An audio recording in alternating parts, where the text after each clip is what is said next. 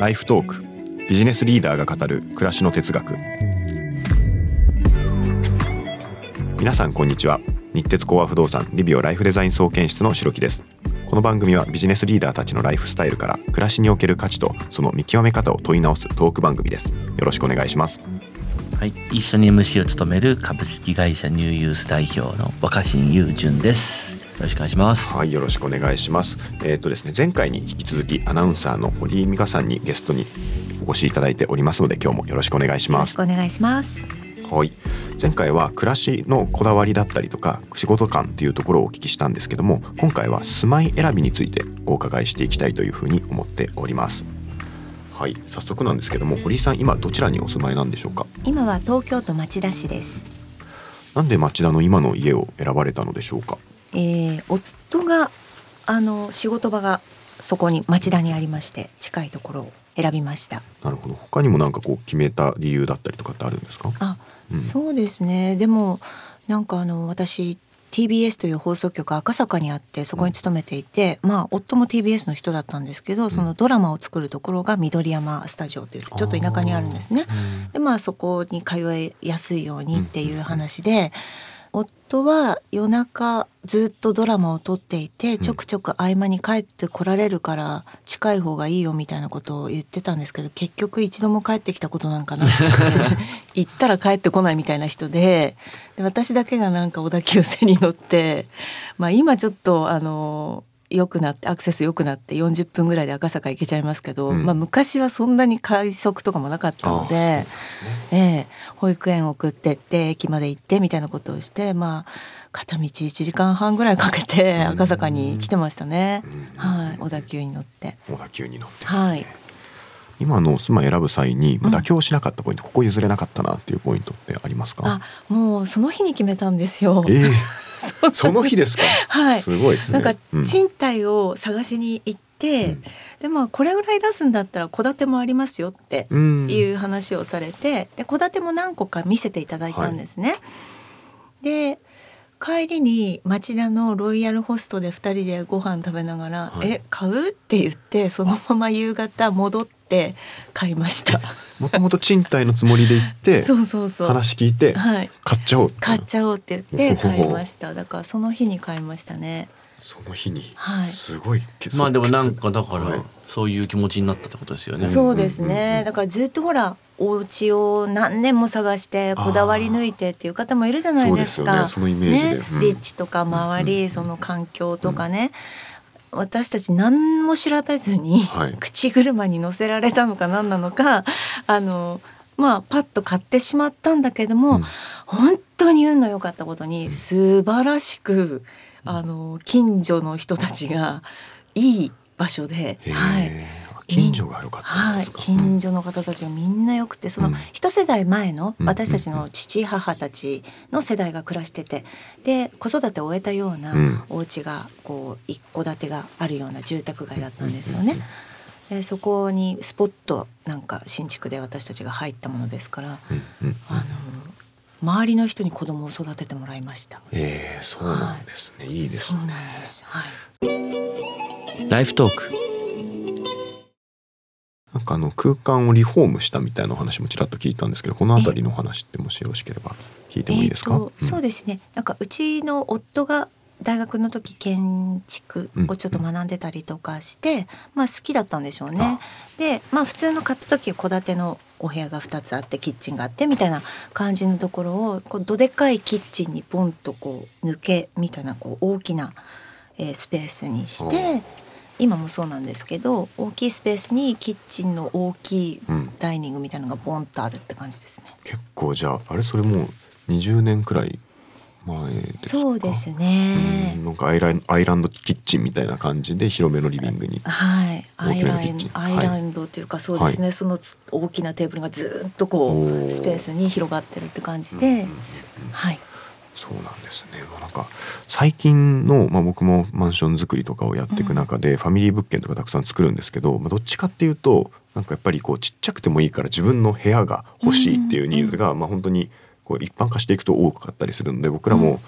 なかなか都内のマンションとかって大きなそれこそ100平米150平米ってマンション作れなかったりするんで70平米の 3LDK っていう時でも、まあ、4畳でも5畳でもいいから自分の居室が作れるようにみたいなことがやっぱりお客さんのに、まあ、ニーズとしては多いなっていうふうに感じてはいるんですけど、やっぱりこう広々とした空間を作ってっていうのが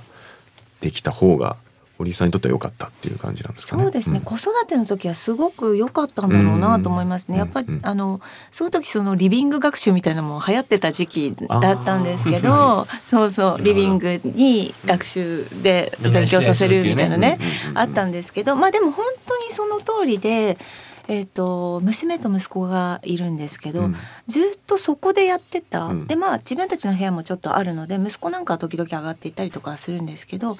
結局最大人になってからも、うん。その大きなダイニングのちょっとそばにはい。座れるスペースが、あのソファーがあったりするんですけど大人になってからもなんか部室みたいな感じでずっとみんなそこにいているだけいてそれぞれみんな違うことをしてるみたいな時間だったのですごいいい作りだったなって、うん。はいそれは思いますね。うんん。なるほど。うん。なんかあれですね。だからまあ、えーその僕もそうやって堀さんお勤めだった TBS にね毎週出入りしてるんで まあだからあそこでさ常にさだからやっぱ見栄とさ、はい。ねうんでやっぱりその競争の社会なわけじゃないですか、はい。い、やでも別に僕らはそういったエネルギーの中で物の価値を生み出したり稼いだりするからそれは別に僕は否定するつもりもないし、うん。いいんだけどやっぱ大事なことはそういったものとの距離感だと思うんですよ。うん。それを否定して別に社会のどっかに引きこもる必要はないと思うし、まあ、やっぱり世間の注目とか人気っていうものが価値を生み出す部分はあるから、はい。でもそういうことをなりわいにしながら、うん。どこかで自分の空間、はい。自分の暮らしはこういうものであるっていう、距離を取れるかどうか。多分きっとだからそのはい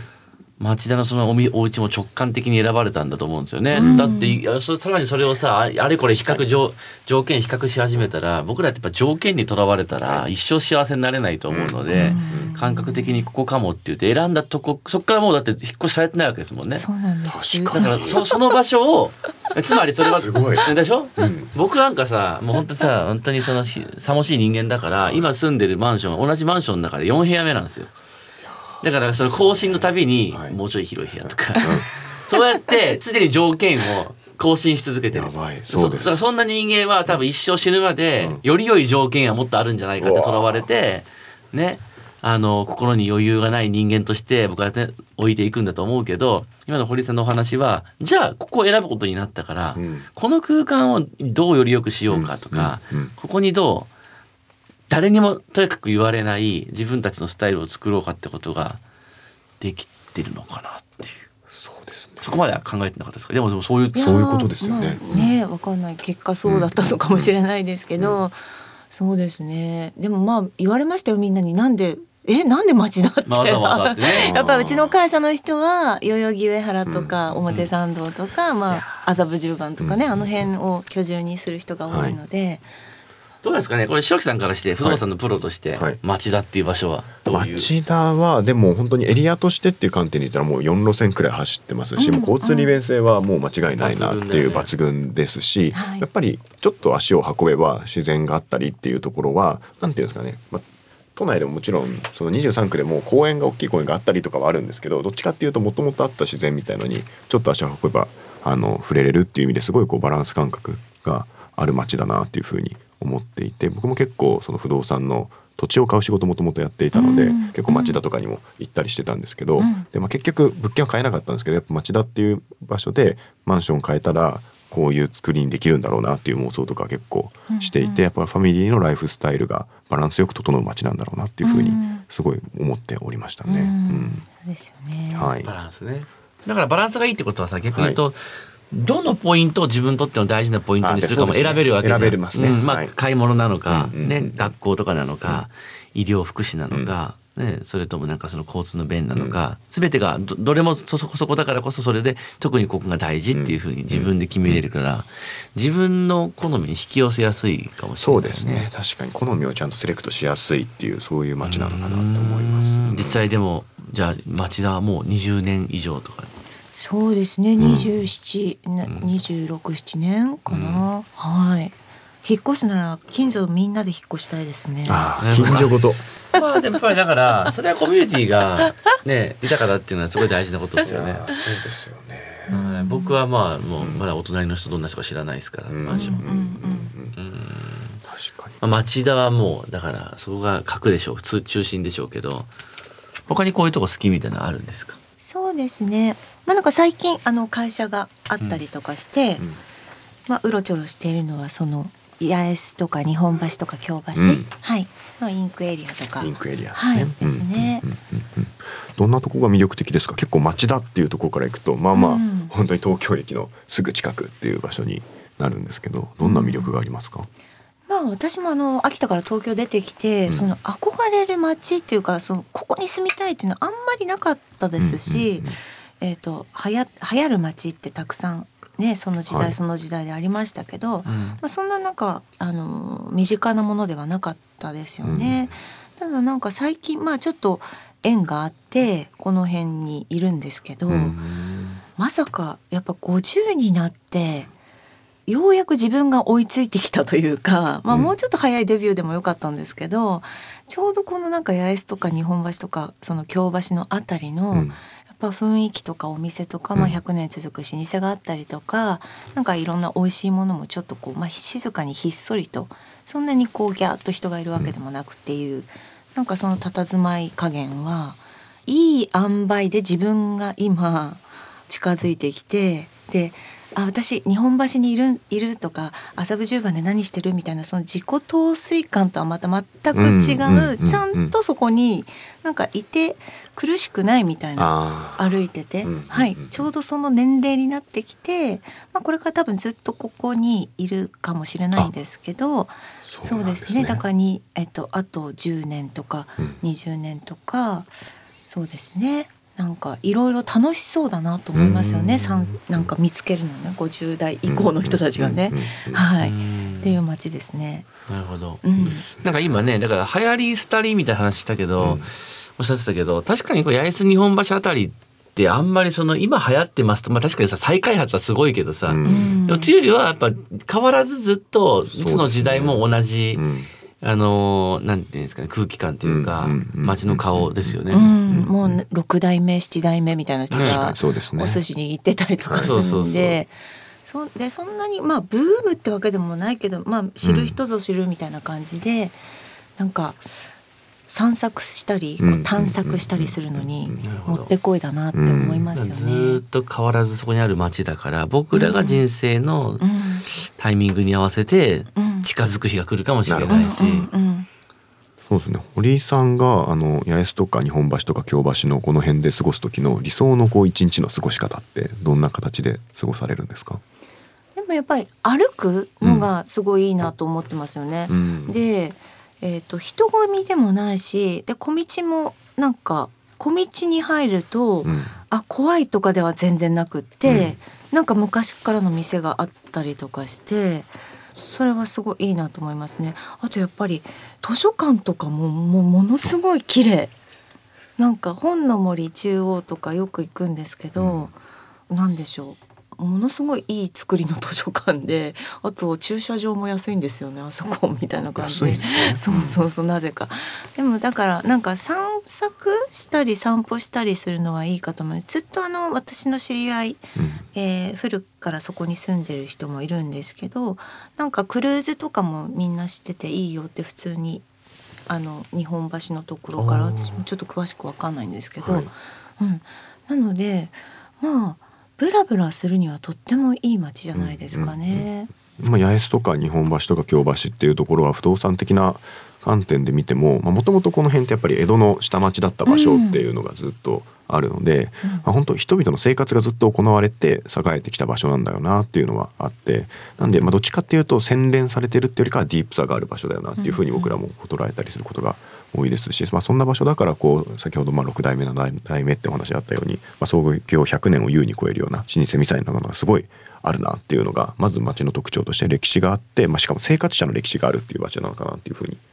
思っていてでその上でまあ不動産の価値みたいなところでいくとやっぱ東京駅にめちゃくちゃ近いっていうところは、まあ、どうしてもやっぱりこう利便性っていう意味でもうん。高くなっていきますし、まあ、その文化みたいなところを外に発信していくためのハブになっているようなエリアなのかなっていうふうに僕ら捉えていることが多いので文化継承とその発信っていうのがすごいよくされている土地かなっていうふうに思っていたりしますね。でしかもなんか最近ちょっとちょいちょい聞くのはあのコアシェアオフィスとかが増えてきてるんでスタートアップとかがちょいちょいこう入ったりみたいな感じのもなんかにわかに出てきたりしているんでこの新旧みたいなのが混ざってまた新しい文化が生まれていくんだろうなとかなんか逆にデベロッパー側でいくとそういうのをこう誘発できるような街づくりとかができるとすごい面白い場所によりなっていくよなっていうふうにはすごい感じていて、まあ、まだまだポテンシャルといいますかねずっと人がいたんで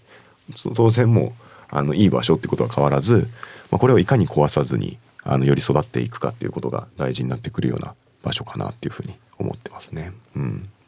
こういうだから歴史と深みがあるところが今の堀さんにとってはうん。それが別に背伸びしてるわけでもないし、うん。ちょうどいい心地よさなんってことなんですよね。ようやくって感じなんですかね。ようやくようやくなんですそう今の私ねこの街が。多分20年前とかそのうん。20、二十歳30の時に日本橋で、うなぎ食べるとか言ってもちょっとざなんか ええどうしようどうしようみたいなうん。ことだったと思いますけどね。うん確かにね。だからそこにいる自分っていうのに対して自己陶酔的なうん。心地よさじゃないっておっしゃってたじゃないですか、うん。それあるじゃないですか僕らついにこう常にねこの車乗ってる俺とか確かに。この街に住んでる俺とか、はい。あります。うん。だから僕もさ自分にとっての新宿って ちょうど心地いい新宿なのか。でもやっぱりだから新宿は僕はやっぱりねその日本で一番人が多い街だけど、うん。自己陶酔的貴族感みたいなのじゃなかったかもね、うん。だからちょうど僕にはこれぐらいのうるささや混沌としてる感じが、まあ、前回話し前ましたけど。ね。もちろんそれ以上にささらに地価が高い場所ってあるわけだけど、なんかどこかで、うん、今の私には今の僕にはこのサイズがサイズ。の話選手選手前回しましたけど逆にじゃあその、まあ、町田を今後離れて引っ越そうみたいなこととかっていうのは考えてたりはするんですか？あでもね本当にまあさっきもあの前回の放送でも、まあ、自分の有限みたいなことはすごく思っているので、えー、となんかいろんなところに、まあ、ずっと同じ場所であとずっと同じ場所で働いたりってことをしてきてるのですごくいろんなところに住んでみたいなっていうのはうん。まずありますよね。で私は秋田出身夫は広島出身なので、まあ、どっちも田舎にちょっと戻ってもいいかなっていう気持ちはあってじゃあ、うんじゃあ別々だねみたいな。その、うん。なんでその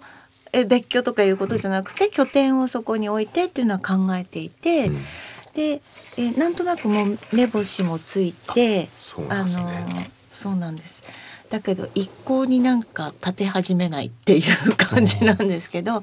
なんとなくありますね。うんなるほど。うん。その時もそういうね自己陶酔的な所有感とかではなくてななんかここが自分の今の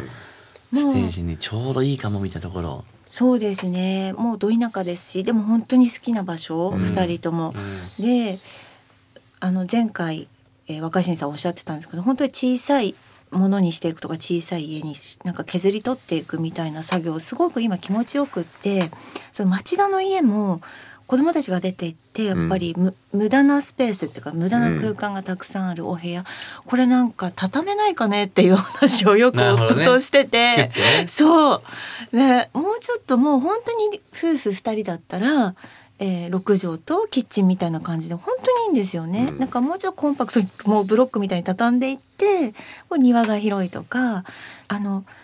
うちの夫がよく旅行でいろんな建物を見るんですよ。で私はもうなんかいやいやついていくんですけど あといろんなものを見せられたりとかして、でコルビジェの小さい家っていうのは私数々の建築物で別にどれもそんなにピンとこない。あこの家はいいなって昔から思っていて、なんか本当に小さいスペースで晩年過ごしたレマン湖の前でみたいなちっちゃいスペース。だから簡素なんだけど居心地がいいっていう。何にもないんだけど機能性があるとか、実用性が少し最小限にあって簡素で何もないみたいな居心地のいい空間をこの後整理するっていうことで言うと作りたいなと思ってますよね。町田の家もそうだし、うん。整理するね。うん。うん。確かに住まいっていうのはね自分の人生のそのタイミングタイミングに合わせてまさに棚卸しって言葉があるけど整理したりサイズ確認したり時にはねやっぱ手放すもの。僕はまあミニマリスト的な極端なものは別にそんなさ、うんうん。あの共感はしないけど、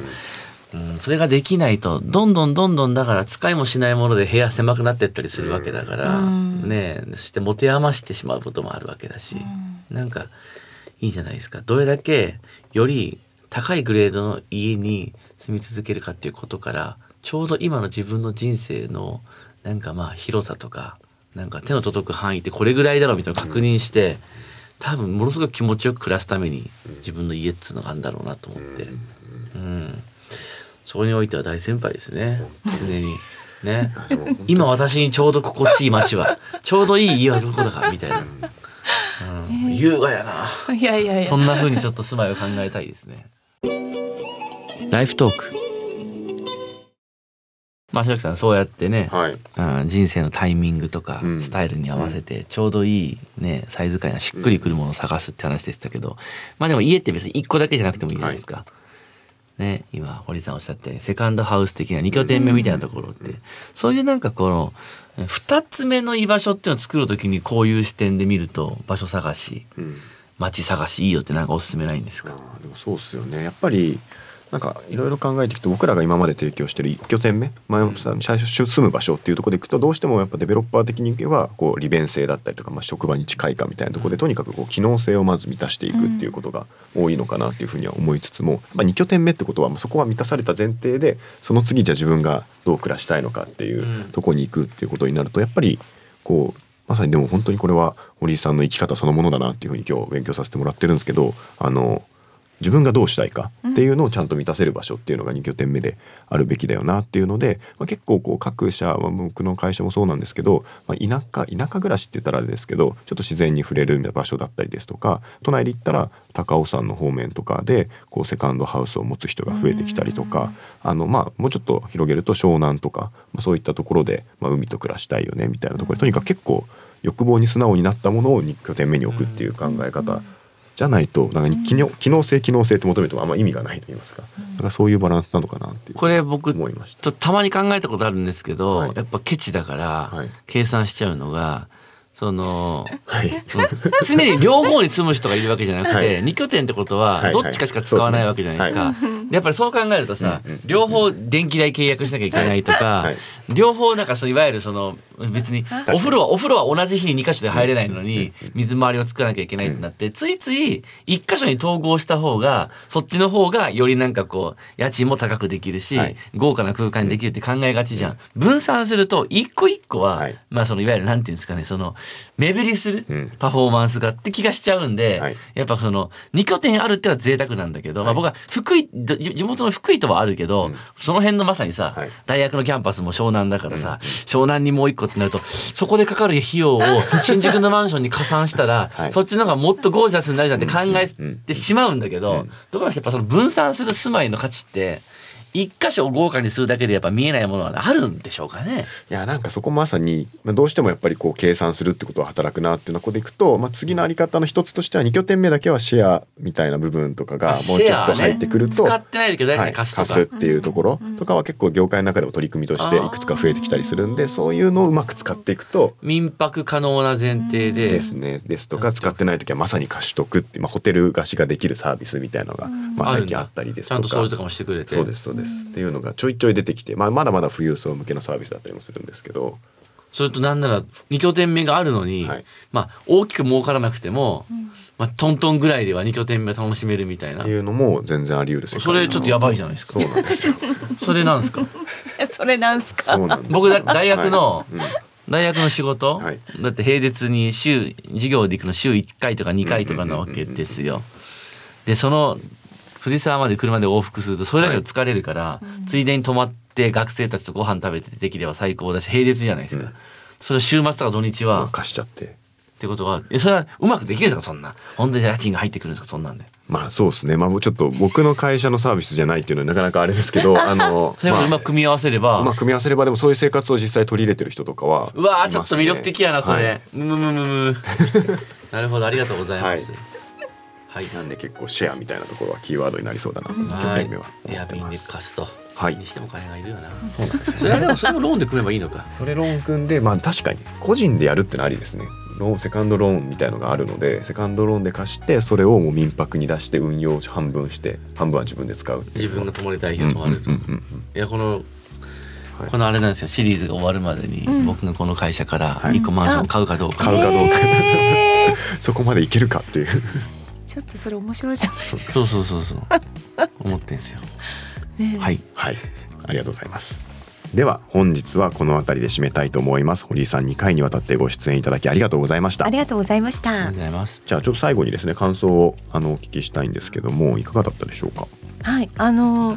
なんかえなんで私と思ったまま来たんですけれどもすいません。でもあの自分の住まい遍歴とか今の状態をお話ししてお相手いただく中でなんか自分自身あ今こういう状態で私やってるんだなっていうのがすごい明白になりました。ありがとうございます。逆にありがとうございます。確かにね。意外となんでここに住んでるのかっていうのは立ち止まって考えることがないかもしれないですからね、うんまあやっぱもう一度なんか見つめ直すだけであ僕って暮らしに対してこういうことを大事にしてたんだって見えてくるかもしれないんで僕も最近余裕がなくてねただ帰って寝るだけになってしまいましたから、はい、もう一度ちょっとはい。暮らしの空間と向き合ってみたいと思います。はい、はい。ありがとうございました。ありがとうございます。